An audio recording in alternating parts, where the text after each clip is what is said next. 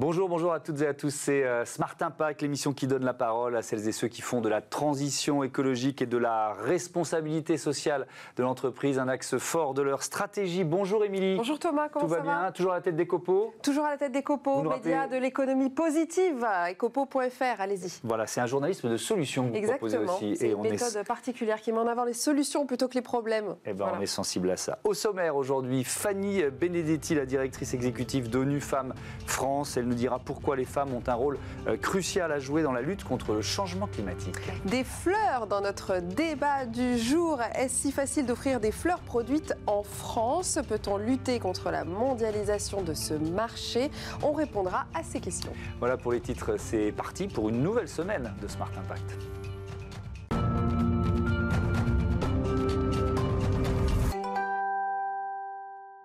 Bonjour euh, Fanny Benedetti, bienvenue. Bonjour, Vous merci. êtes, vous êtes donc la, la directrice exécutive d'ONU Femmes France. Déjà, on va, on va expliquer quelles sont les, les missions, la philosophie de cette association.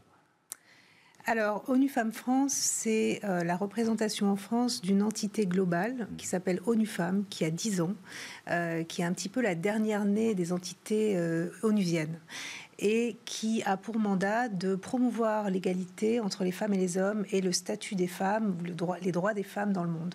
Voilà. Partout dans le monde, en France y compris. Ça veut dire que vos missions, elles sont tournées vers l'international et vers la France? Oui, les deux, vous avez raison. Euh, nous, ONU Femmes en France, on est là pour faire connaître déjà cette nouvelle entité, Mhm. qui est donc très récente euh, à l'échelle des Nations Unies. Euh, également pour décliner les campagnes mondiales de, de plaidoyer, de sensibilisation du grand public sur les enjeux de l'égalité dans le monde, pour les adapter, si vous voulez, au contexte français. Et puis pour mener aussi euh, des actions en France, encore une fois, à, à destination du grand public, pour diffuser, si vous voulez, euh, les campagnes et, euh, engager euh, le public sur ces enjeux-là. Alors en particulier, on aimerait savoir votre point de vue sur le rôle des femmes dans euh, la lutte contre le changement climatique. Elles ont un rôle crucial à jouer, c'est ça? C'est votre opinion? Oui, alors avant de parler peut-être du rôle précis des femmes, euh, du rôle différencié qu'elles peuvent avoir, il faut parler aussi un petit peu de l'impact euh, du changement clim- euh, climatique, donc qui est euh, ce qu'on appelle différencié, c'est-à-dire c'est pas exactement le même sur les femmes et sur les hommes, notamment puisque nous on se concentre aussi beaucoup sur les pays les, les moins favorisés qui ont un développement, donc qui sont en développement. Dans ces contextes-là, c'est-à-dire les endroits dans le monde où euh, le changement climatique est le plus violent. Euh, les effets, les impacts sont, euh, sont, sont très violents euh, en Asie du Sud-Est, en Afrique subsaharienne, on l'a vu aussi. Euh, donc dans ces contextes-là, les femmes sont effectivement, on l'a vu, c'est documenté, les premières victimes, les premières impactées de ces changements. Pourquoi? Comment ça alors, s'explique? alors oui, bonne question. Euh, tout simplement pour plusieurs raisons. D'abord parce que elles sont moins, comment dire, moins équipées en termes de, de, de survie. Euh, parfois, simplement, on a vu euh, dans le, le tsunami euh, qu'elles ont été jusqu'à 70% des victimes, euh, donc les femmes et les enfants, 60% euh, au Bangladesh aussi dans le cyclone Nargis. Oui, on a ces chiffres. Euh, 70% lors du tsunami de 2004 en Indonésie. Elles ont moins accès à l'information. C'est si vous- 61% Voilà, des victimes du cyclone Nargis Donc en c'est un 2008 peu, en, effectivement, c'est c'est frappant. hein, Mais pourquoi euh, C'est leurs conditions physiques, même euh, purement alors oui, il y a aussi Ouais. les vêtements, tout simplement. Enfin, quand on a un sari jusqu'au jusqu'en bas des jusqu'aux pieds, c'est difficile de s'enfuir. Euh, C'est difficile aussi de de- d'avoir accès à l'information quand on est euh, quand on n'a pas euh, quand on est analphabète, hein, par exemple. Euh, donc il y a tout un tout un, un- un- une série de raisons. Les femmes sont aussi dans le foyer en général, donc elles sont moins exposées aussi euh, justement à être à l'extérieur du foyer quand ces phénomènes se produisent. Donc les les, les, euh, les systèmes d'alerte ne les atteignent pas toujours. Donc elles sont Voilà. victimes du réchauffement climatique en première ligne. Voilà, donc il y a aussi un autre aspect, c'est qu'elles sont dans la plupart de ces, de ces contextes-là euh, responsables de la gestion du foyer, Euh, donc euh, l'énergie aussi, l'énergie euh, moderne, entre guillemets, euh, elles, sont, euh, elles sont capables de prendre des décisions sur ces sujets-là qui ont un fort, euh, un fort lien avec le changement climatique et les stratégies d'adaptation. Oui, alors là, là on bascule dans, la, dans, le rôle crucial et les, solutions. Donc vous, vous, vous, faites ce constat et vous dites aider les femmes, c'est participer à la transition écologique et à la lutte contre, contre le réchauffement. Mm. On peut prendre des exemples concrets. Vous, quels sont les programmes qui permettent d'actionner ce levier? Ok. C'est les deux faces d'une même pièce, en fait. Hmm. Puisqu'elles sont plus impactées, elles ont euh, effectivement un rôle plus grand à jouer. Je ne dis pas qu'elles le jouent encore, mm. puisque, euh, comme vous le savez, je vous apprends rien, elles, sont, euh, elles ne sont pas présentes dans les sphères décisionnelles, euh, enfin beaucoup moins que les hommes, hein, y compris chez nous. Et donc, elles n'ont pas forcément toujours les moyens d'agir. Et ce que fait ONU Femmes, c'est justement de favoriser le, fait qu'elles soient en position d'avoir de, de, des stratégies d'adaptation au changement climatique, y compris dans ces, dans ces zones dont je vous parlais. Mm. Alors ça peut être, on se concentre beaucoup sur euh, les femmes en milieu rural notamment, en leur donnant, euh, en essayant, disons, de, leur donner accès à euh, des intrants dont elles n'ont pas forcément accès, les intrants agricoles, mhm. des informations, à l'accès au marché. on a plusieurs programmes, notamment au Mali, au Rwanda, qui permettent aux femmes rurales d'avoir accès beaucoup plus facilement à des informations et au marché en direct, disons, pour écouler leur production plus facilement. Donc voilà, on, travaille principalement avec ces femmes en milieu rural. Euh, Est-ce qu'il y a des freins? Est-ce qu'il y a des, oppositions culturelles, sociologiques, religieuses parfois qui s'expriment quand vous lancez ces programmes? Alors oui, mais en fait, en général, on travaille avec toutes les parties prenantes. Donc euh, on évite ces écueils, on travaille en amont, si vous voulez, avec euh, oui, les partis décisionnaires, le gouvernement, mais également parfois aussi, euh, ça peut être euh, euh, des personnes comme des imams, par exemple, c'est arrivé, hein, pour éviter les écueils que vous mentionnez. Donc voilà. Et en France, est-ce qu'on peut savoir quelles actions vous menez pour les femmes françaises du coup? Oui, alors tout, tout, euh, je veux dire, tout ce qu'on vient d'évoquer a quand même euh, résonné en France. On a, on a vu ces images terribles, on a, on a ces informations. Et euh, les femmes et les hommes, d'ailleurs, en France, ont compris l'impact, comment dire, très violent qu'avait le changement climatique sur les populations les plus vulnérables. Donc il y a une sensibilisation à ces sujets en France qui ne nous affecte pas de cette façon-là, pas encore, quoique, on l'a vu récemment, le changement climatique commence à faire vraiment des victimes chez nous. Donc c'est tout récent. On peut dire que la crise sanitaire aussi fait partie du changement Vous avez raison, il y a quand même un lien. La crise de la Covid, effectivement. Donc ma question était un peu orientée sur les actions, notamment euh, cette année, euh, pendant le confinement, par exemple, avec euh, le nombre d'agressions qui a augmenté envers les femmes. Ça, par exemple, vous, vous avez des actions concrètes. vous avez mené pendant cette période-là de confinement des actions concrètes sur ça Alors, on a, oui, évidemment, on a déjà beaucoup documenté ce qu'on appelle encore une fois l'impact différencié de cette crise Covid sur les femmes et les filles. Euh, et ça a été euh, justement euh, un travail au long cours de sensibilisation mmh.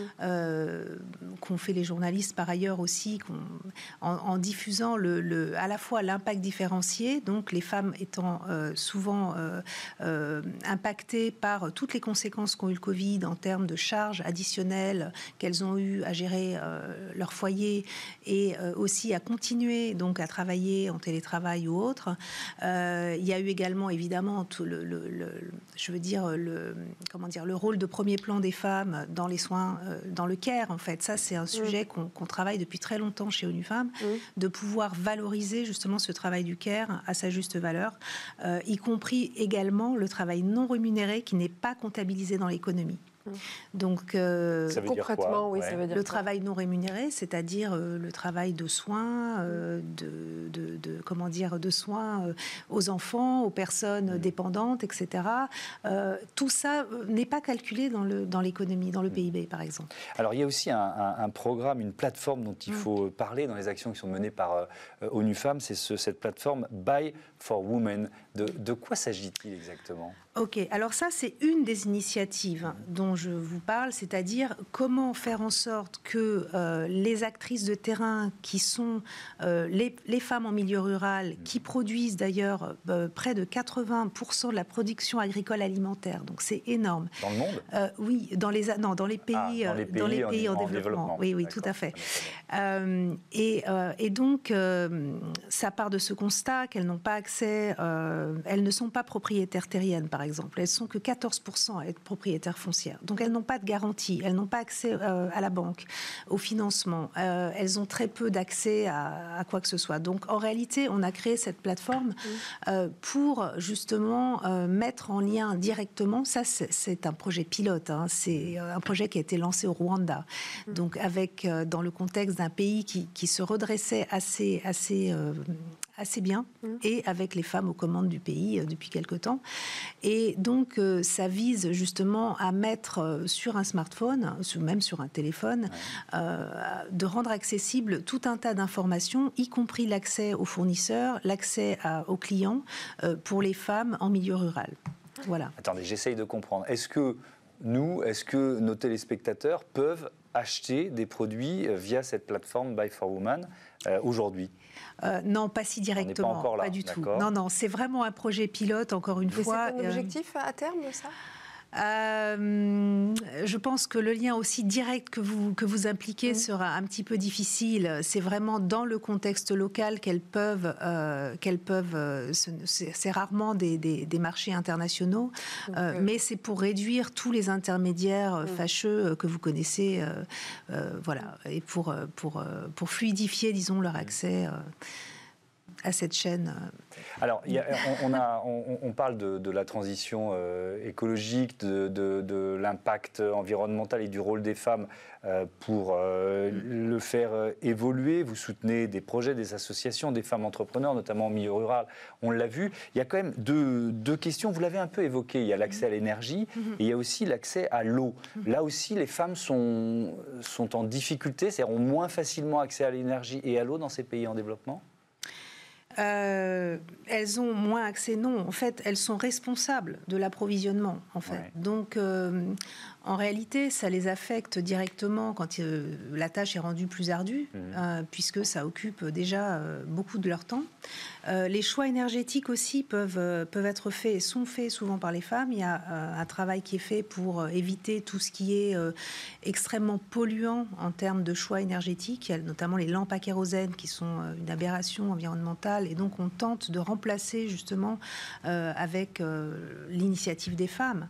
je pense aussi à simplement des innovations qui viennent pas de nous, qui viennent d'elles, comme par exemple au Cambodge, euh, des femmes qui ont, qui ont développé euh, le biogaz euh, pour alimenter leur production justement agricole. Et, et ça, c'est un modèle qui a été donc développé au Cambodge qui maintenant, comment dire, se répand dans la, dans la sous-région.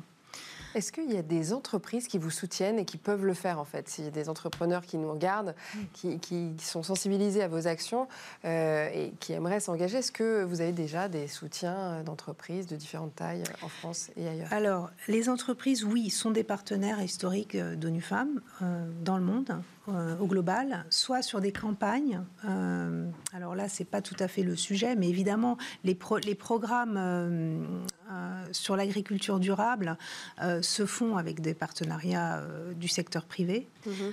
le secteur privé est un partenaire depuis, le, depuis la création d'une femme, puisque c'est une organisation récente. La directrice exécutive a, depuis le démarrage, euh, initié une stratégie partenariale avec le secteur privé. Mmh. Donc c'est un, c'est un allié de poids pour ONU Femmes, euh, à la fois dans le monde et en France. Nous avons des partenaires aussi euh, du secteur privé. Merci, beaucoup. merci Fanny Benediti, bravo pour les combats que vous menez tout de suite. un inconnu vous offre des fleurs sur Bismarck, bon ok d'accord, mais est-ce qu'elles sont françaises?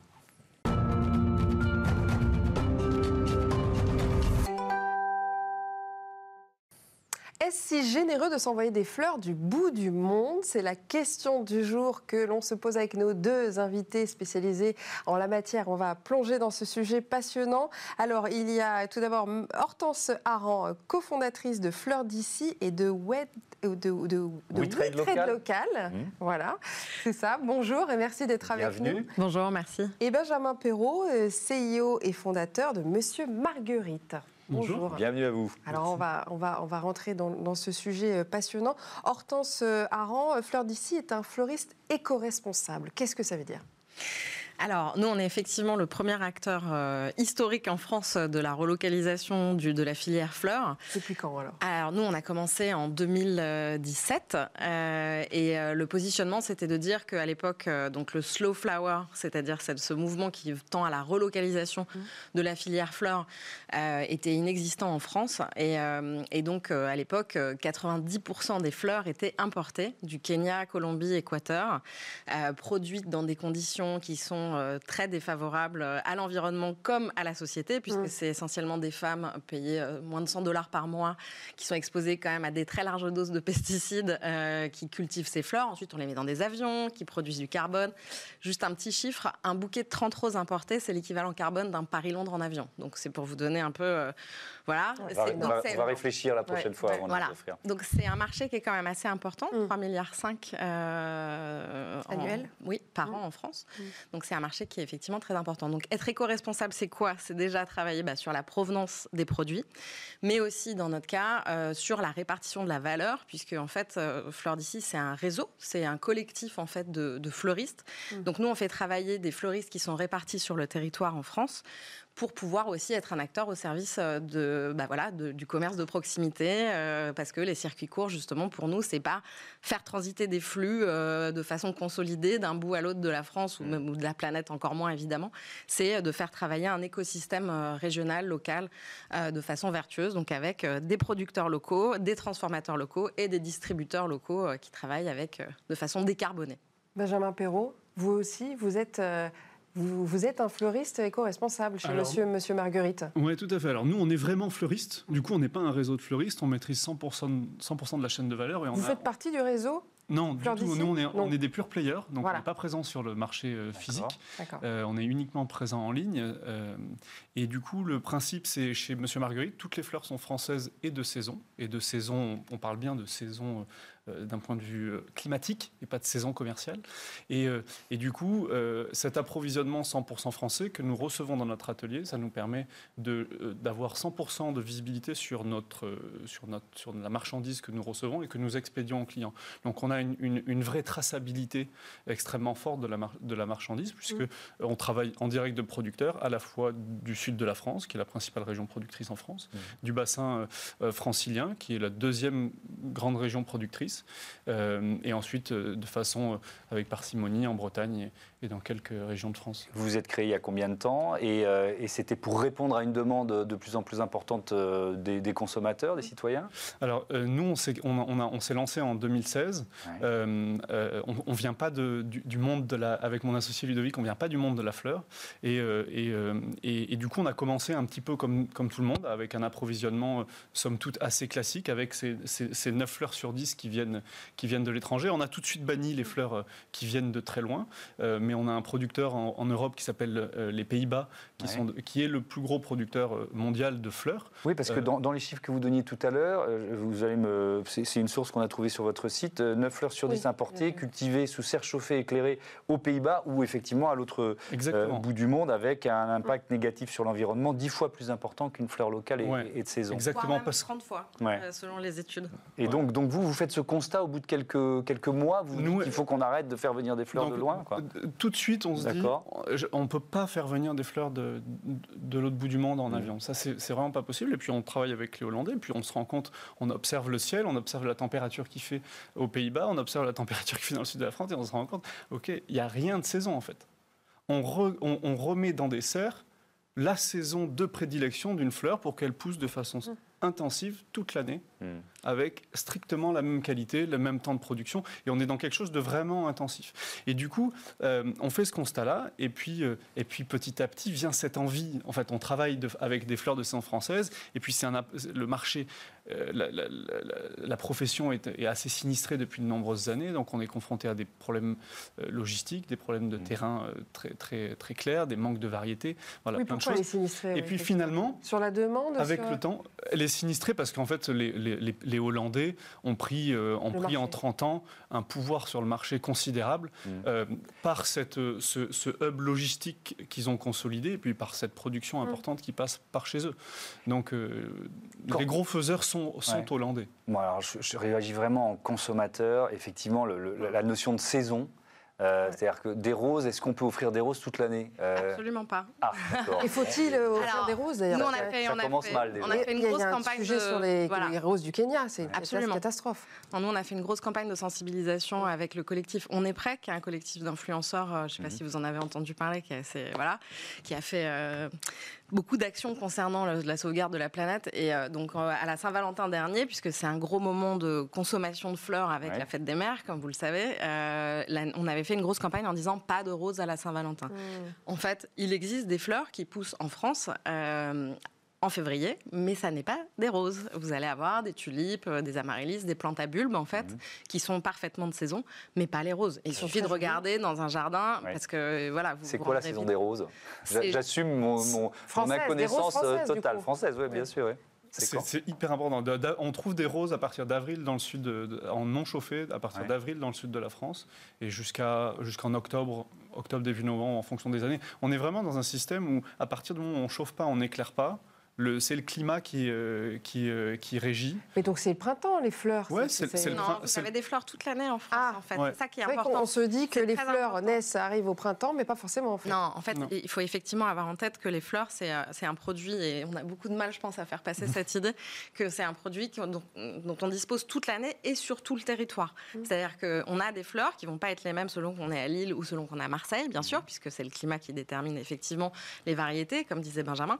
Mais, mais en revanche, on a des fleurs toute l'année qui ne seront donc pas les mêmes. En fait, c'est le même principe que sur les fruits et légumes. C'est-à-dire que euh, de la même façon qu'il est préférable de ne pas manger de tomates en hiver parce que bah, elles auront d'abord pas de goût, elles seront chères et elles auront pollué puisqu'elles auront été poussées sous serre avec euh, bah, de l'électricité, du chauffage, etc. C'est la même chose sur les fleurs. Donc il s'agit juste de, pour les consommateurs de réappréhender un petit peu cette question de la saisonnalité et euh, de savoir qu'une anémone, par exemple, bah, c'est une fleur personne, ne, personne ne sait trop. pourquoi, pourquoi il y a un manque d'information euh, On est au stade de l'alimentaire il, il, y a une quinzaine, vingtaine d'années. On est vraiment Donc c'est grâce à vous, c'est grâce au fait, il faut faire passer le message. Et comme nos fruits et légumes, nos fleurs ont des saisons. Mais sauf que ça va être peut-être compliqué de trouver parce qu'il n'y a pas tant de fleuristes qui sont dans la même démarche que vous. Si, moi je vais dans mon mm. quartier, est-ce que je vais trouver un fleuriste qui propose des fleurs de saison? C'est exactement ce qu'il faut que vous fassiez. C'est que demain, je parle à tous les auditeurs, mm. demain quand vous allez euh, chez votre fleuriste de quartier, vous allez demander, s'il vous plaît, demander à votre fleuriste qu'est-ce que vous avez comme fleurs françaises. Et c'est ça qui va nous nous permettre de faire avancer la cause. Mmh. Mais effectivement, euh, des, des, fleuristes qui font l'effort, entre guillemets, d'avoir des fleurs françaises, c'est euh, c'est pas simple pour les questions d'approvisionnement euh, et de logistique dont parlait Benjamin, du fait que la filière est entièrement contrôlée par la Hollande. Il y en a qui n'ont même pas de fleurs françaises. Mais il y a des gens qui ne savent même, pas. Ils savent même pas. Nous, on est acteurs, on, on, intervient dans les centres de formation des apprentis, justement, sur un module de formation mmh. pour sensibiliser les fleuristes à cette question de la provenance. Mais aujourd'hui, ça ne fait pas partie Comment ils se d'ailleurs aujourd'hui? Ils font appel à la Hollande. En fait, le Ils pas forcément. Non, on, va plus trop, on va plus trop à Rungis, mais, mais en fait, c'est tout simplement c'est des webshops. Euh, je veux deux bagues de roses, deux bagues de Germini. J'appuie sur, je clique sur mon bouton et je reçois dans la nuit mes, mes fleurs. Et, elles, viennent, elles viennent, systématiquement de, Hollande ou même de beaucoup plus loin si c'est des fleurs euh, exotiques.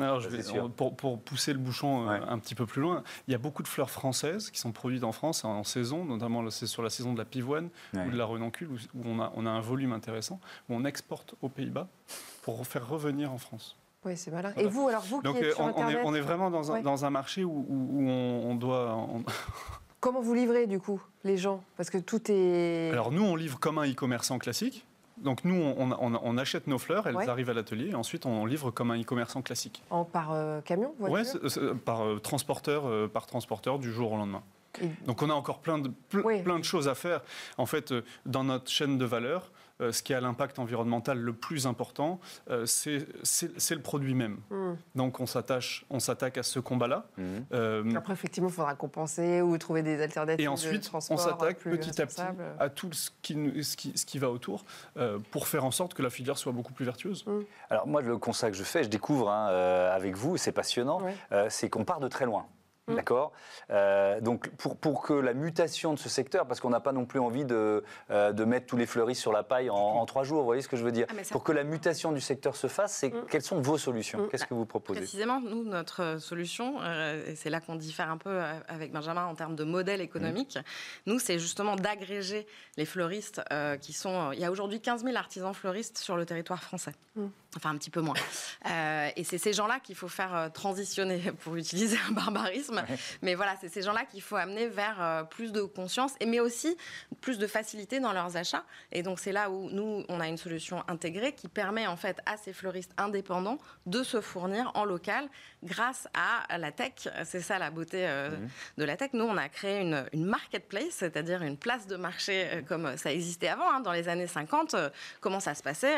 Bah, Au marché du coin, il y avait un producteur de fleurs qui vendait un fleuriste local. Et, mm. c'était, et ça marchait très bien. Mm. Il n'y avait pas la Hollande, il n'y avait pas des fleurs importées. Tout ça, c'est assez récent finalement. C'est des questions industrielles qui datent d'une quarantaine d'années, on va dire. Mm. Donc, nous, on a recréé, grâce au digital, cet espace de rencontre. Oui, très local entre les fleuristes et les producteurs pour qu'ils puissent s'approvisionner en local et servir un client local, pour réduire au maximum justement la chaîne à la fois logistique, les impacts, etc. Est-ce qu'il ne faudrait pas un label aussi pour euh, encourager les fleurs il en, existe, il y a le label Fleur de France qui est, euh, qui est le label qui est sous, la, sous l'interprofession Valor, mhm. euh, qui avait été créé au même titre que, que d'autres labels de France, le Port de France par, par mhm. Stéphane Le Foll à l'époque.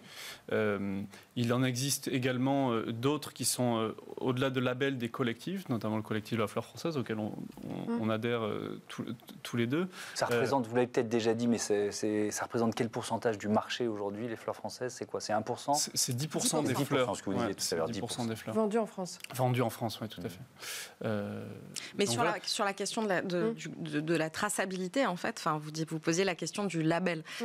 Euh, nous, je pense à nouveau, grâce au digital, aujourd'hui, il existe un truc super qui, qui est très, qui, qui est un peu controversé, mais qui s'appelle la blockchain, qui permet en fait de tracer les produits de A à Z, ce que nous, on s'applique à faire. C'est-à-dire qu'aujourd'hui, nous, on a la capacité, parce qu'on collecte de la data tout au long de la chaîne, et que comme nous, on contrôle les produits depuis chez le producteur jusqu'au consommateur, on a la capacité à raconter l'histoire du produit, par qui il a été produit, dans quelles conditions, est-ce que c'est chauffé éclairé, euh, quels intrants, euh, combien de kilomètres il a fait, quelle part de la valeur à récupérer le producteur, parce que mmh. c'est aussi important mmh.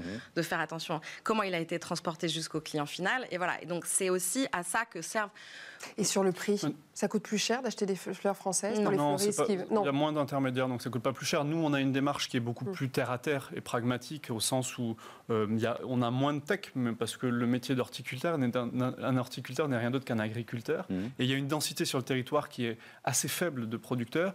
Donc la mise en relation avec des fleuristes locaux, elle est pour nous euh, très importante, mais aujourd'hui, le marché de la production n'est pas suffisamment mature. Donc, ce qu'on décide, nous, de faire en étant fleuriste intégré, c'est-à-dire qu'on a nous-mêmes notre équipe de fleuristes en interne pour relivrer, c'est que, par contre, on anime énormément les producteurs sur le terrain. Mmh. Parce que l'objectif, c'est qu'il y ait des producteurs qui se lancent dans toutes les régions de France et pas seulement pour euh, les besoins de Monsieur Marguerite, mais bien pour les besoins de tout le, marché français. Mmh. Et remettre, euh, rediscuter avec les producteurs des variétés qui nous intéressent, nous, en tant que, que, distributeurs, c'est extrêmement important parce que c'est un message qu'ils n'ont plus. En 10 secondes, les fleurs euh, de saison, là, en ce moment, c'est quoi? Dahlia. Euh, au mois de septembre, octobre, euh, c'est vraiment la grosse saison du dahlia. On a encore des roses pendant encore quelques semaines. Et, et voilà, il y en a plein d'autres. Mais dahlia, dahlia et rose, les gens vont connaître. sinon, après, on va se lancer dans d'autres choses. Et dans le sud, il y, a, le début des giroflées et bientôt les premières anémones et renons. Ah, c'est dans quelques semaines. Ça fait respirer. Bah Rien que vous entendre, ça, ça donne la pêche. Merci beaucoup. Merci, À, à tous les deux. C'était vraiment passionnant. Et cette émission est déjà terminée. Pas de Smart Ideas aujourd'hui, mais on retrouvera évidemment cette chronique euh, demain, 9h, midi, 20h30 sur Bismart, la chaîne des audacieux. Et des audacieuses. Je ne pas le dire. Allez, salut, à demain. à demain.